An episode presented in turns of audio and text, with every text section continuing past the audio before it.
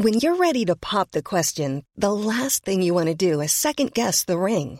At Bluenile.com, you can design a one of a kind ring with the ease and convenience of shopping online. Choose your diamond and setting. When you find the one, you'll get it delivered right to your door. Go to Bluenile.com and use promo code LISTEN to get $50 off your purchase of $500 or more. That's code LISTEN at Bluenile.com for $50 off your purchase. Bluenile.com code LISTEN.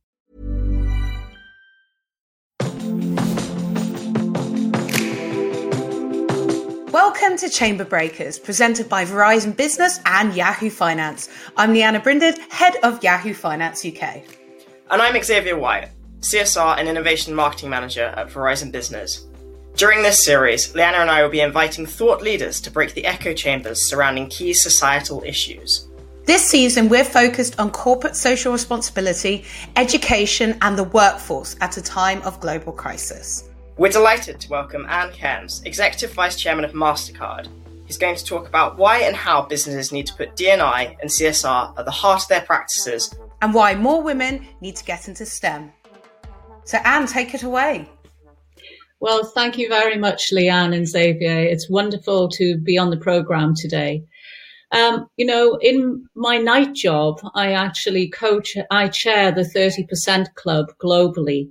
And I think everyone has realized, including the large investor community, that having a diverse management team and having a diverse board actually causes companies to outperform. And the argument for that is well run, run in the sense that you know, we've seen the data for this over the last few years. And that's why the 30% Club is so successful around the world because corporate leaders have bought into that concept. We have around 1,200 members, um, chairmen and CEOs of some of the biggest companies in the world. Now, of course, the other thing that you need to think about is not just what your financial performance is, but how do your customers feel about you? Because we're not living in an age where we're just looking at share prices. We're living in an age where everyone cares about stakeholders. And there is a lot of consumer research out there that shows that customers are choosing to go with companies with purpose. And MasterCard did a survey to say if you were buying the same product or services from the same, from different companies, and one had a, a full diversity and inclusion strategy, and thought about gender balance, who would you go with? 57% of consumers said they would go with that company with purpose. And a third of those consumers said that they really cared about gender bias and would actually buy on that basis companies that paid atten- attention to gender. So obviously it's very important for industries to think about who their customers are, who they're serving and what messages that they're actually delivering out there. Um, no more so, by the way, in my own industry, where over 85% of the day to day buying decisions are actually made by women. So that causes you to think. the, the other thing to say is um, about education. Now, we will come out of the COVID crisis at a time that the world is switching to 5G and artificial intelligence. When we moved into the 3G and 4G era, we had no idea that it would create social networks. We just didn't think of them. Um, and so, in some senses, we don't know what 5G will bring. We do know that it will be made, made easier to do many things in artificial intelligence, such as develop autonomous cars, because the level of data that you need is more easily transmitted through 5G. The other thing we know is that algorithms, unless they're checked, can be extremely biased. And this is a big problem going into the AI age, something that we've seen happening in the tech industry for a while. And I can give some very simple examples, such as, um, you know, Apple inventing a watch that measured everything except uh, a woman's monthly cycle because that wasn't designed in at the beginning um, such as um, search engines changing the name of you know, he, she's a doctor to he's a doctor or uh, he's a child uh, carer to she's a child carer. And of course, then there's the um, information that we've received about the fact that um, artificial intelligence um, systems are identifying people with fairer skin much more easily than they are the are other shades of skin. So there are many different biases built into the systems. And we need to think about this as we come out of COVID and try and create a more equal society for all of us. Thanks so much, Ann. Um, there's so much to unpack there. And actually, one of the biggest things that comes out of what you've just said is the the absolute essential nature and tackling all these things now. Obviously, we're in a much more digital environment. When we come out of COVID, like you said, it's going to be more AR, VR, it's going to be 5G, it's going to be the onus on connectivity in the digital world. Um, and with that requires skills from workers, from people entering the workforce right now to have that. And even before the coronavirus pandemic, there was a gap, a skills gap. Do you see that growing in the immediate aftermath of coronavirus? And how do we tackle it right now in plugging that gap for skills? Well, I can see it growing because what we've seen in coronavirus is women losing jobs at a higher rate than men. And uh, we've even seen children who have had to have homeschooling uh, struggling because, you know, their households don't have the internet, for example um, or they don't have the same level of computer equipment as other children. Um, and so I think that coronavirus has really shown up the cracks in society, and no more so, by the way, in places like America, where you know where the rise of the Black Lives Matter movement has, you know, also pointed this out in a very, very real way um, to everyone around the world. And so, um, so I think we have to take steps to address all of those things. I know that in the UK, for example, MasterCard's working with the Rowntree's or, um, Foundation to try and make sure that everyone has access to digital in their households. It's um, a project called Leave No One in the Dark. And I think things like this have to be addressed, pr- probably not by charities, but actually by governments about what they, you know, what they provide their citizens. That's a really interesting point, and this this topic of, of marginalized communities and those that get left behind. Those people often get left behind in those very programs you mentioned as well. Yeah, well, I think that you have to design for that. You you know you have to say, um, okay, there's a certain level of um, society that I actually need to help, and I need to invest in that. And um, and who are they, and where are they? Um, you know, how are you going to get access to them? Though actually, most governments have data in which to be able to do this. Um, I think if you take it to an extreme case and say, well, what about a person living in Africa? How do they even get the power to even power up their computer or their mobile phone or anything else they wish to charge? That's where you actually start thinking about working with um, companies that develop uh, solutions to that. So, for example, in MasterCard, we've been working with a company called M-KOPA that actually provides these A3 panels, which are solar power panels. And um, and as someone in Africa, you can sort of pay as you go for these panels and start having you know some power actually in your house houses in the evening, so you can read, you can, can connect up devices and um, lights and all sorts of things. Um, you have to think of holistic solutions in order to reach lots of people on the planet. I think that's fascinating. How do you see the ways in which training and bringing more, especially more uh, girls, women into STEM at a younger age, but embedding it more in a program where it's not just about donating to schools or doing some talks. It's actually creating a long term program to get those women trained into STEM, but also into big corporates like MasterCard. Do you see that as a huge opportunity as well? I absolutely, absolutely see it as a huge opportunity, but I think, you know, you have to start thinking when the kids are quite young. Uh, one of the things is that girls do tend to drop STEM subjects at school um, younger than boys. And so one of the things we've done at MasterCard is launch a program called Girls4Tech, where we bring girls in age 10, the youngest, um, and say, hey, it's really cool to work in the tech industry. You don't have to be a geek. You're not sitting in front of the computer all day. There are many different jobs you can do, but it's good to have some technical training in order to be getting into these industries. And we tell them what encryption is and we tell them, you know, what, what you do when you're coding and all sorts of things. And we've actually rolled this out in many countries in the world to about a million girls. And now we've got a target of 5 million girls. So I think you have to start young. I think companies can get involved, schools can get involved, governments can get involved. And, um, and we all know that, um, it's, it's around about 17% of women graduate in, in STEM subjects or engineering in the West, um, which is just too low really, especially when it comes to designing the future. Women's thoughts and women's voices need to be there. I completely agree, and, and Verizon's certainly taken a very similar approach around digital inclusion and, and the ways that you can increase that in different levels all across the world.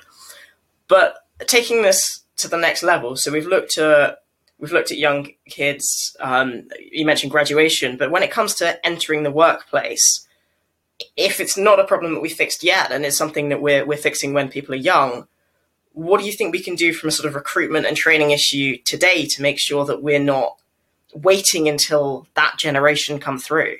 I think everybody should be going through some sort of formal training um, all year really. And, um, and we should be constantly, you know, teaching ourselves and also being taught how to use the latest technology and how to deal with it.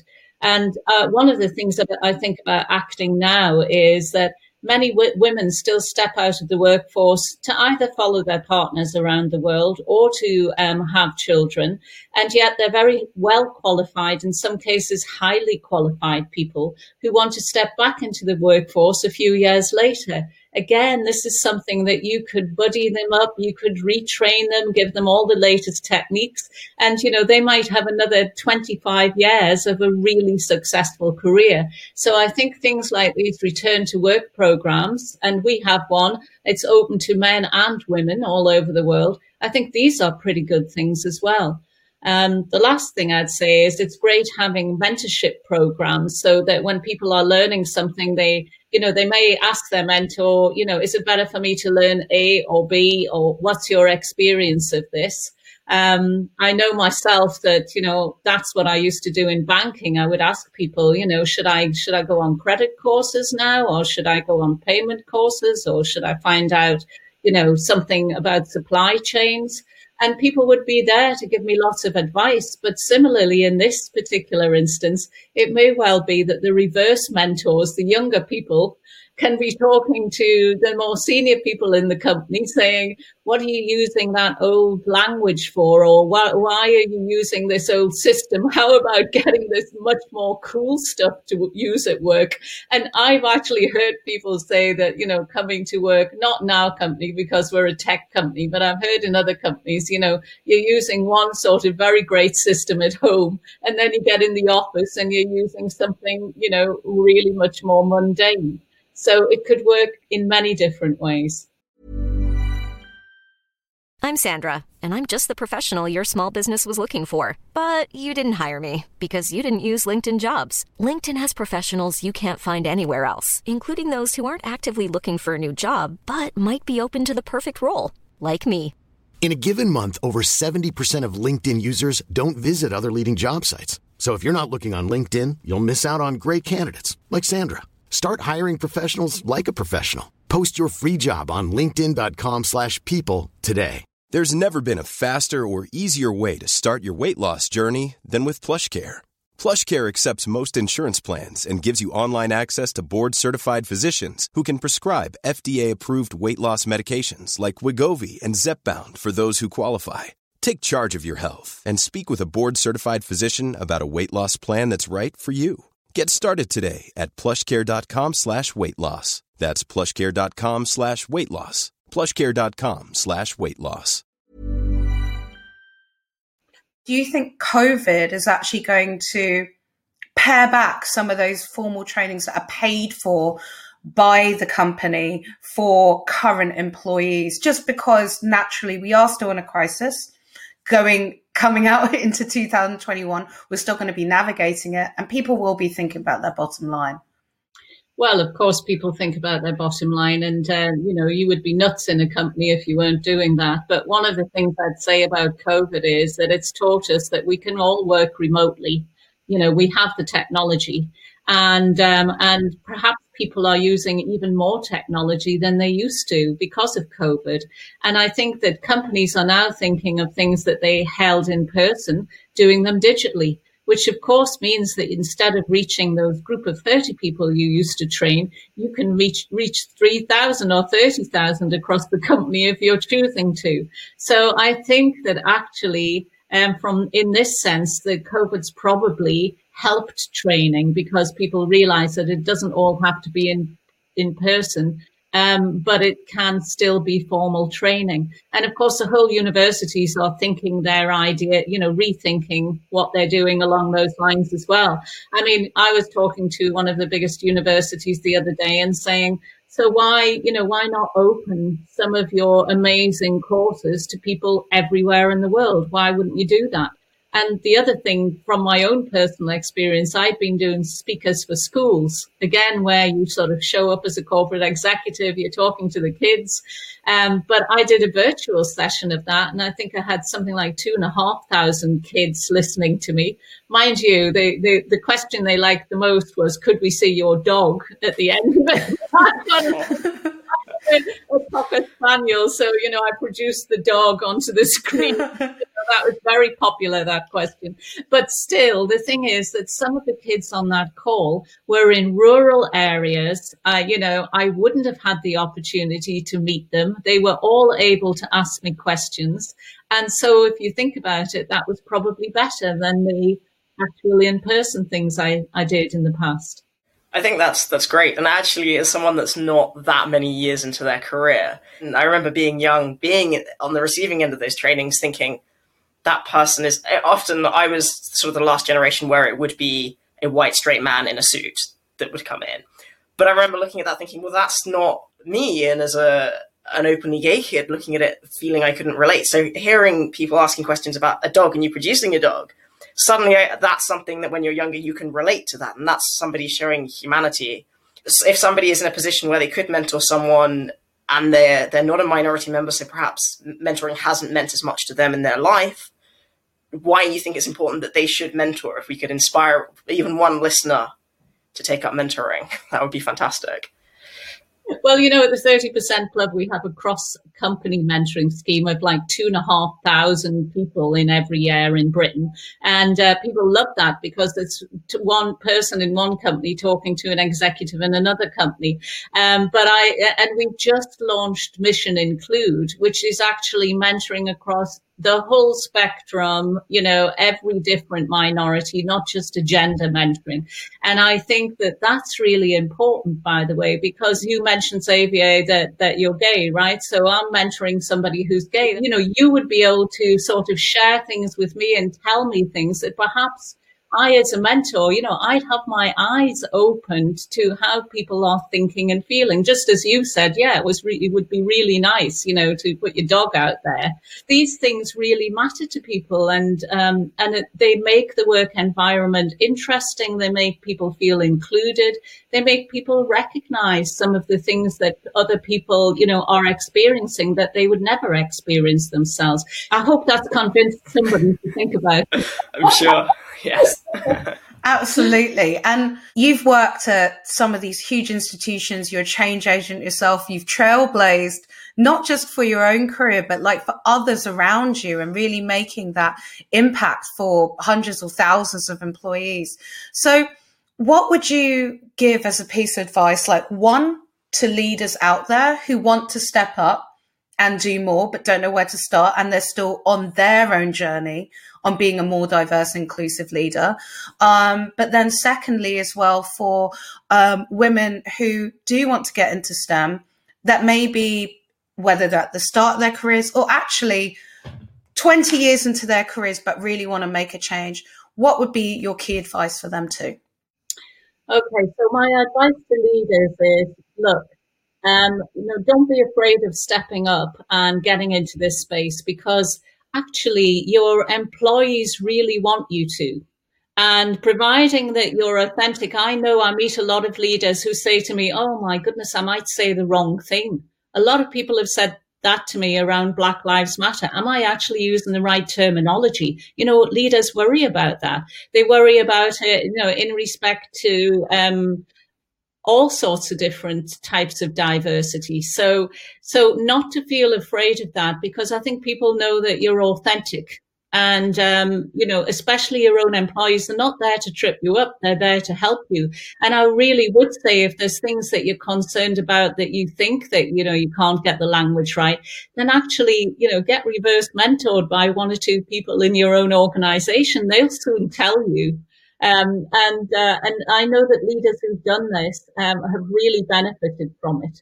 And it's not a question of whether you really even have a choice about it these days. I mean, if you don't start doing it, your company is going to suffer because people won't come and work for you. You'll not be an employer of choice. And also, you know, your customers will start questioning what are your value systems in the company. And then eventually your investors will start seeing the impact on the bottom line. And so all of these things go together in terms of uh, women in STEM, absolutely, it's never too late. One of the great things uh, that I think we've seen during COVID is that we can work remotely. We can learn remotely. We can learn to use new technology remotely.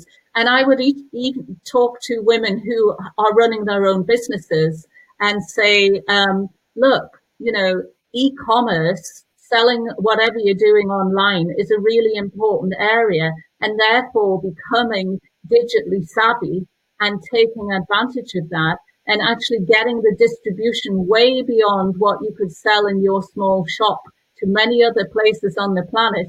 It's got to be worth doing. And in fact, it's a lifeline at this particular point in time. Thank you so much, Ann. That's really fantastic having a chat with you today. And thank you so much for joining us. But before you go, please let whoever's watching or listening um, where they can um, get more information on some of the things that you talked about, the organization, and where can they follow you? Twitter, I'm on LinkedIn. Um, uh, the 30% Club um, has websites and also it's on Twitter and LinkedIn. And of course, MasterCard has websites all over the world as well.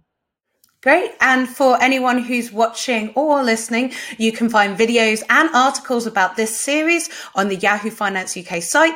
And if you've enjoyed this episode, please rate, review and subscribe to hear more.